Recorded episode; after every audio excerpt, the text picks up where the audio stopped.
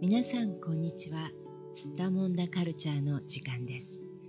このポッドキャストでは世界や日本で起きている出来事についてオンラインマガジンやニュースの記事を紹介しながらおしゃべりしますスッタモンダしている社会や文化私たち自身について思いついたことを気楽に話しますので皆さんもどうぞ気楽に聞いてください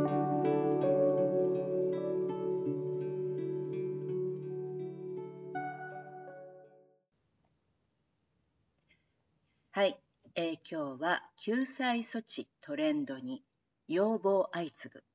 東大の受験生ら死傷などでという毎日新聞の記事を話題にしておしゃべりしていきたいと思いますそれでは今日も東京の小雪さんどうぞよろしくお願いします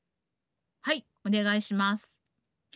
はい、これね、ちょっとあの、本当に昨日、これ昨日ですよね、起こったの、一昨日か、日本の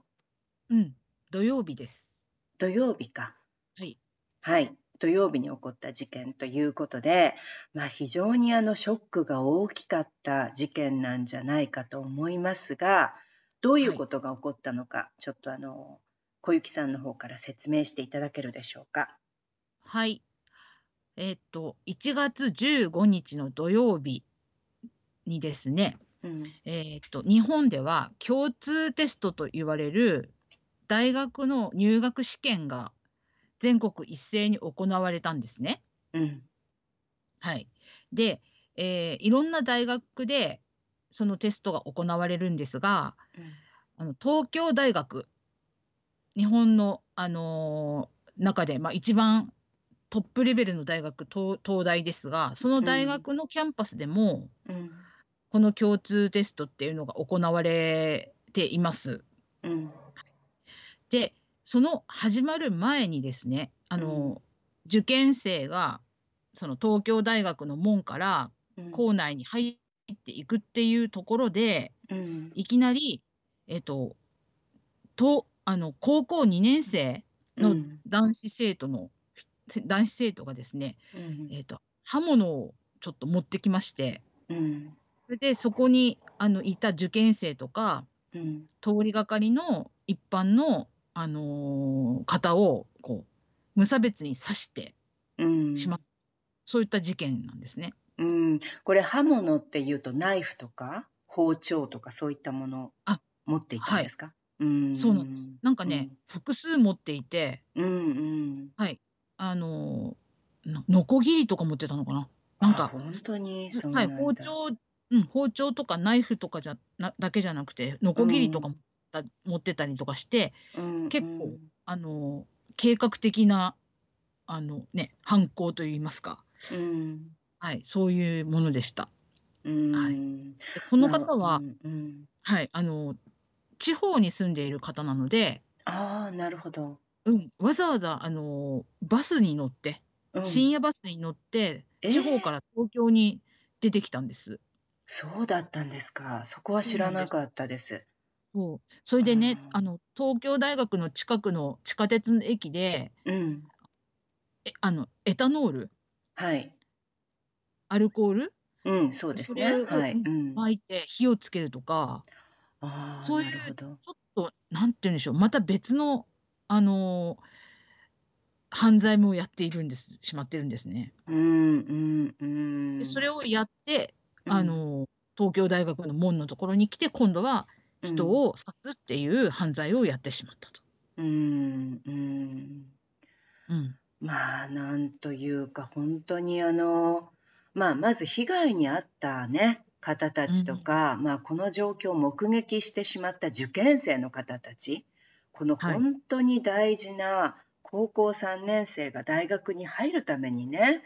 本当に受けなければならないこの一番大切なテストの会場に入っていはくいっていうところで起こった事件ですもんね。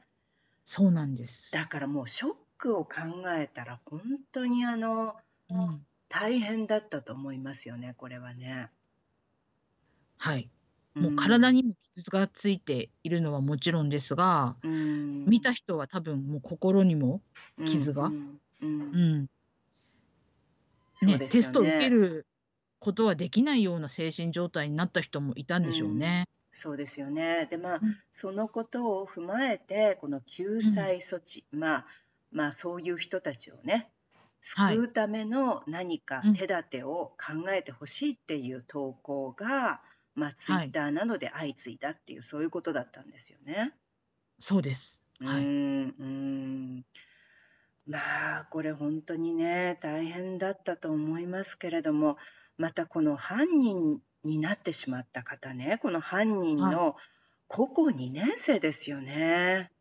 そうなんです。うん、で、この方の動機もまたちょっとショックだったと思いますが、どういう動機だったんでしょうか。はい。この方は、うんあの進学校に通っていらっしゃる方。うん、だからまあ、進学校っていうとつまりそのいい大学にね、まあ、は成い績が良くないと入れないようないい大学に入るための、まあ、高校っていうことですよね。そうです。うんはい。だからうん一生懸命、あの普段勉強をしていらっしゃる方なんだと思いますが、うんあの去年ぐらいっていうから、まあ、高校1年の段階でなんでしょうかねうあんの東京大学の医学部に入ろうと思ってずっと高校1年生から勉強してきたらしいんですけどうんうん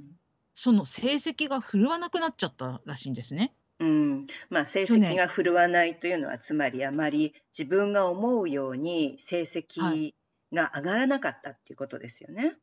そういうことですね。うんうん、であの模擬試験などを受けても多分、うんその判定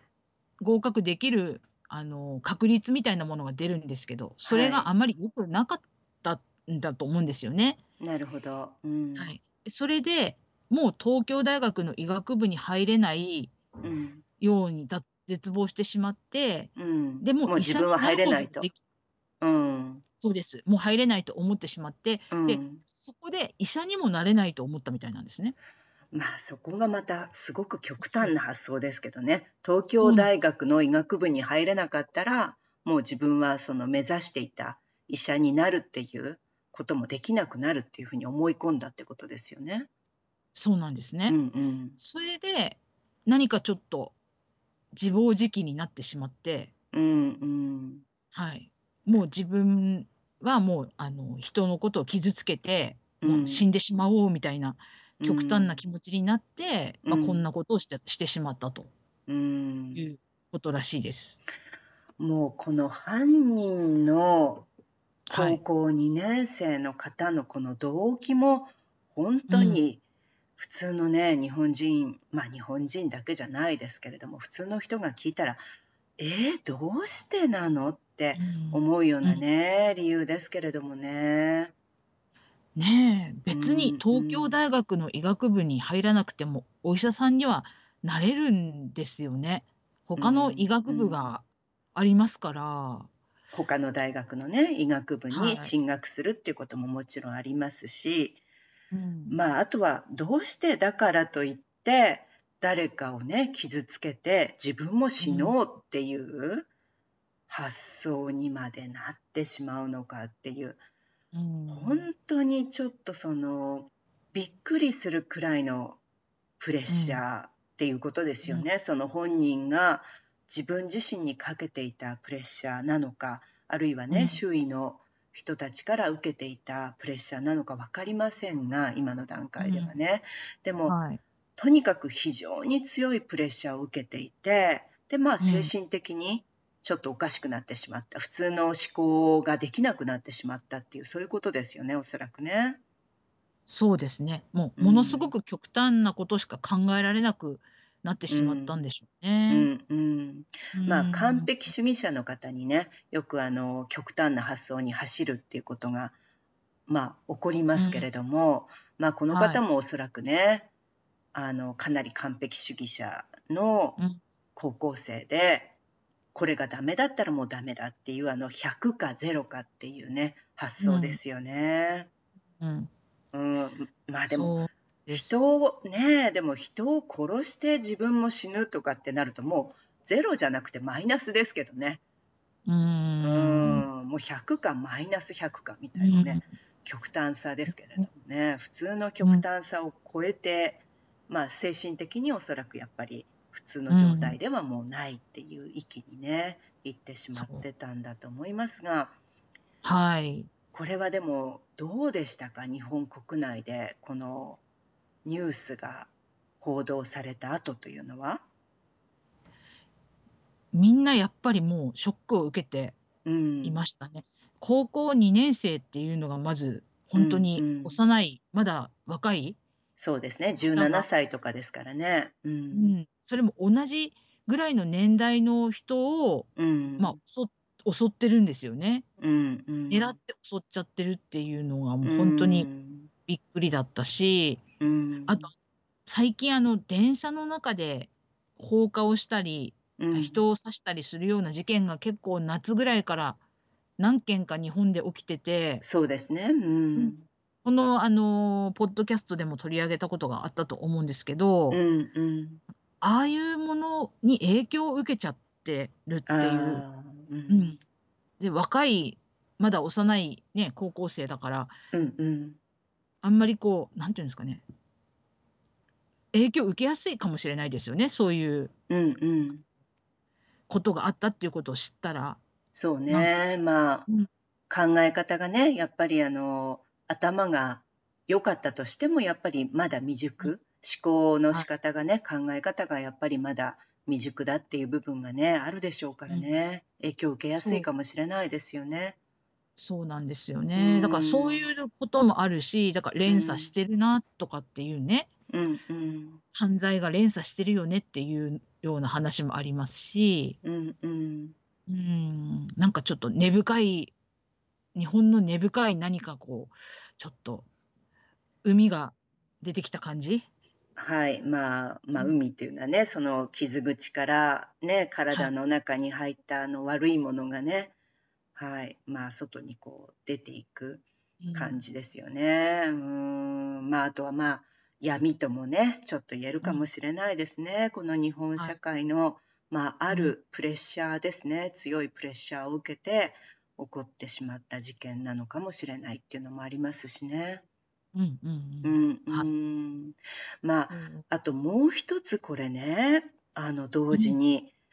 まあ、この記事の中でも取り上げられてますけれども、今度はその受験生を標的にした痴漢を予告する書き込みがものすごく多かったっていうことでね。うんでそれを受けて大学入試センターは、まあ、体調不良などで受験できない場合は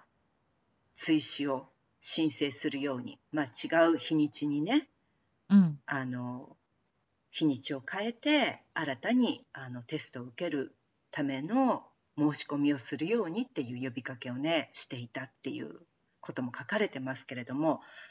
これは何なんでしょうね、この痴漢を予告する書き込みっていうのはどういうことだったんですか、うんこれは。あのこれ今年に限ったことではないんですよねこの痴漢をああの試験の当日に痴漢をしようとかっていうなんなんか変な誘いみたいなのを SNS に書く人がいるっていうのは、ー誘いなんですか。うん、誘いとかあとは宣言わかんないんですけどあこの日だったら大丈夫だよみたいなことをこう拡散する。ーなるほど。うんうんうでん結局、はい、結局受験生はそうんの試験の時間に遅れることはできないじゃないですか。はい。だからもちろんね。朝の電車で、うん。ううんん、朝の電車で例えば痴漢をされたとしても、うんそこで例えば痴漢ですって言ってうん電車からその人をこうなんでしょう引きずり下ろしてこの人が痴漢しましたとか言ったら時間がかかるでしょうんうんうん。解決するまでそうはいするとはい遅刻してしまうじゃないですか。はいはい。ね、でそういうことが、あのあるから我慢するわけですよねもうしんうん。あの被害に遭ったとしても。うんうんうん。はいだから通報されにくいからうん。痴漢しやすいよみたいな。うん。そうまあ、まあこの痴漢っていう言葉をね知らない方もいらっしゃるかもしれませんがこの痴漢というのはつまり、まあ、セクシャルハラスメントの一つで、あのまあ日本のね電車やバスなどこう非常にあの人が混んでいる時に、まあ、あの人と人の間の距離がねほとんどなくなってしまうぐらい体がくっつくぐらいね人がこうぎゅうぎゅう詰めにあのワゴンの中に入っているような時に、まあ、それをいいことに誰かの体に触ったりとかね、そういうことをすることを痴漢って言うんですが、まあ、あとははいその盗撮というね、そのスカートの中に、まあ、鏡を使ってねあの、まあ、中を見るようにして、まあ、これを撮影したりとかこういろんな性的犯罪っていうのがね起こってしまうんですけれども、でこれがまあこの非常に大事な大学のまあ入学試験ですねその共通入学試験の時に、まあこの日だったら警察に通報されることもないし、うんまあ、捕まる確率が非常に少ないからみんなでやろうっていう変な呼びかけがあるっていうことなんですね。そういうことですう。んもう本当に最許悪せとないいでうす。か、はい、本当にもうなんか悪質としか言えませんね。はい。うん、恥ずかしいことです。これは。ものすごく。はいうんうんはいでまあこんなこともあってでまあもちろんその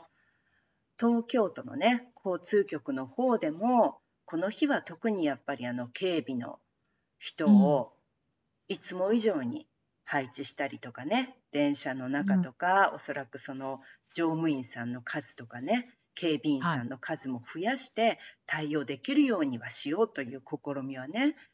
うんうん。されてらっしゃるんだと思いますけれども、うーんはいまあ実際ね、あの、はい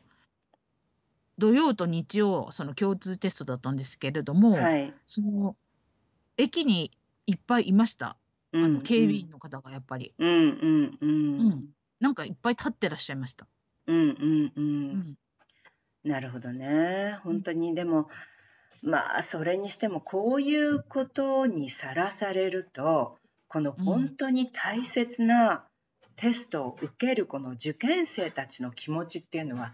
やっぱり動揺しますよね。それは大変動揺すると思いますよね。ねえ、だうんから本当にここで自分の実力をね、これまで頑張って勉強してきたこの自分の実力をここで出し切って、なんとかいい成績をね、取りたいって誰もが思ってると思うんですが、まあそこにこういうね、悪質な犯罪が起こってしまったり、今回は特にね、それとこの痛ましい事件がね、重なってしまったということもあって、本当に受験生の方、大変でしたね。本当にね、今回はうんその、あの死傷事件もありましたし、あとあの、うんトンガの津波、はいはい、はい津波までああれったっていうね。そうなんですそれがその15日、16日の早朝にあったんですかうね。んうん、で神奈川県はあの海側のあの地域が多いのではい。あの津波があるがあの予測されるとあの警報が携帯電話にみんな来るようになってるんですよ。ああ、そうですか。でそれがすごいななんかめちゃくちゃあの間隔が短くなっちゃっててえひっえきりなしに真夜中に寝てる真夜中に、ええあの緊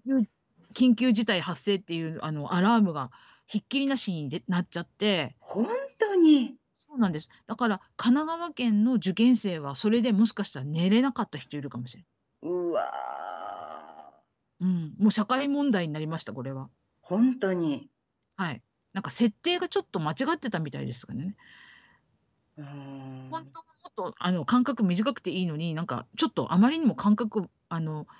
あ本当は間隔長くてもいいのにすごくうん短い間隔でうん。アラームが、あの発令されるように設定されてるみたいで、うんうん。はい。もう苦情がすごくいろんな人から。あー。まあこれ緊急のアラームですもんね。だからはいいやおうなくどういう状況であれ、はいまあ、勝手になってしまうってことですよね。携帯電話にアラームはがい、入ってるってこと入でっすてもきんちゃうんね。です。う入ってきちゃうんですんまあね緊急だからね勝手になるわけはいですよね、そうなるとね。うん。いやーこれも大変でしたよね。じゃああのそうなんですよ。うーん、これ津波自体はね、大したことはなかったんですよね、これね。うん、あのやっぱりちょっと浸水したような地域はありましたけどあ、ね本当に。日本全国で、岩手の方とかうんうん。うんうん。それであの試験自体があの取りやめになったとこもあるんですよ共あ、通本テス当トに自体。そうですか。なるほど。そうだから地域によってはまうあん被害があったんだけど、うんうん。はい、でもまあ全国的に見たらそうそれほどでもなかったですけどね。うんう、うん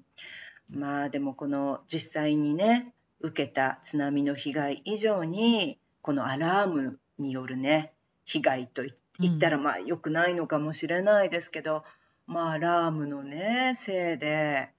まあ、動揺したりとかね必要以上に動揺したりね、あとはうん、寝られなくなってしまったりっていうねことがあったんでしょうね。そうこのあの受験生の今の受験生たち本当にかわいそうでうんうん、あの修学旅行とかも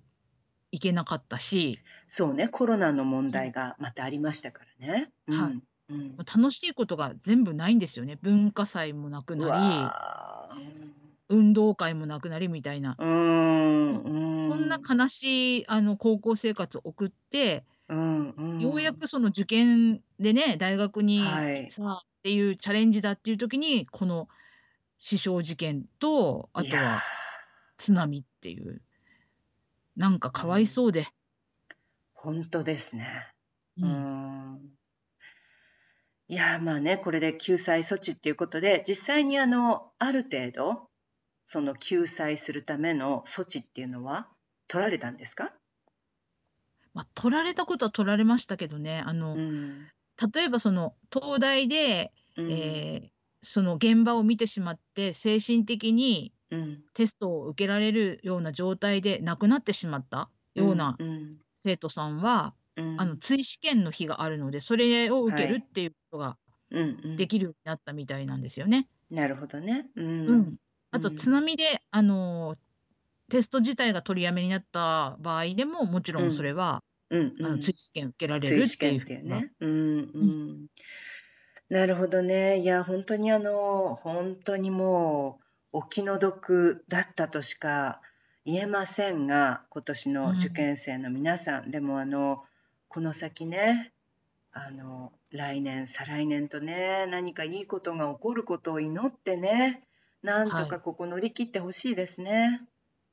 まあ、そうですね。うんでも。こういうなんていうんですか非常事態とかすごうくん辛い目にあった人たちって、うん。そのトラウマティックグロースっていうんですかねあの、うんうん。辛いことをバネにして成長するっていうこともありますよね。うんうんん、まあ本当にあの気落ちしてる方今はねたくさんいらっしゃるんじゃないかと思いますけれどもなんとかここをね乗り切ってそうはいはい次にもっといい未来にね向かってははい、頑張ってほしいと思います。 はい、何かの糧になるはずですよこの辛さは絶 対。本当にねもうまあとりあえずね、気持ちの問題だけでもねそう思った方がもういいですからね、とりあえずね、うん、ここで絶対落そうだ胆してしまったままね立ち止まるよりね。ううんん、はいもうはい応援したい気持ちです。はい、本当に心から応援しております。頑張ってください、はい皆さん。はい、頑張ってください。はい、えーそれでは今日もありがとうございました。はい、ありがとうございました。世界のどこかで聞いてくださった皆さん、ありがとうございました。それではまた。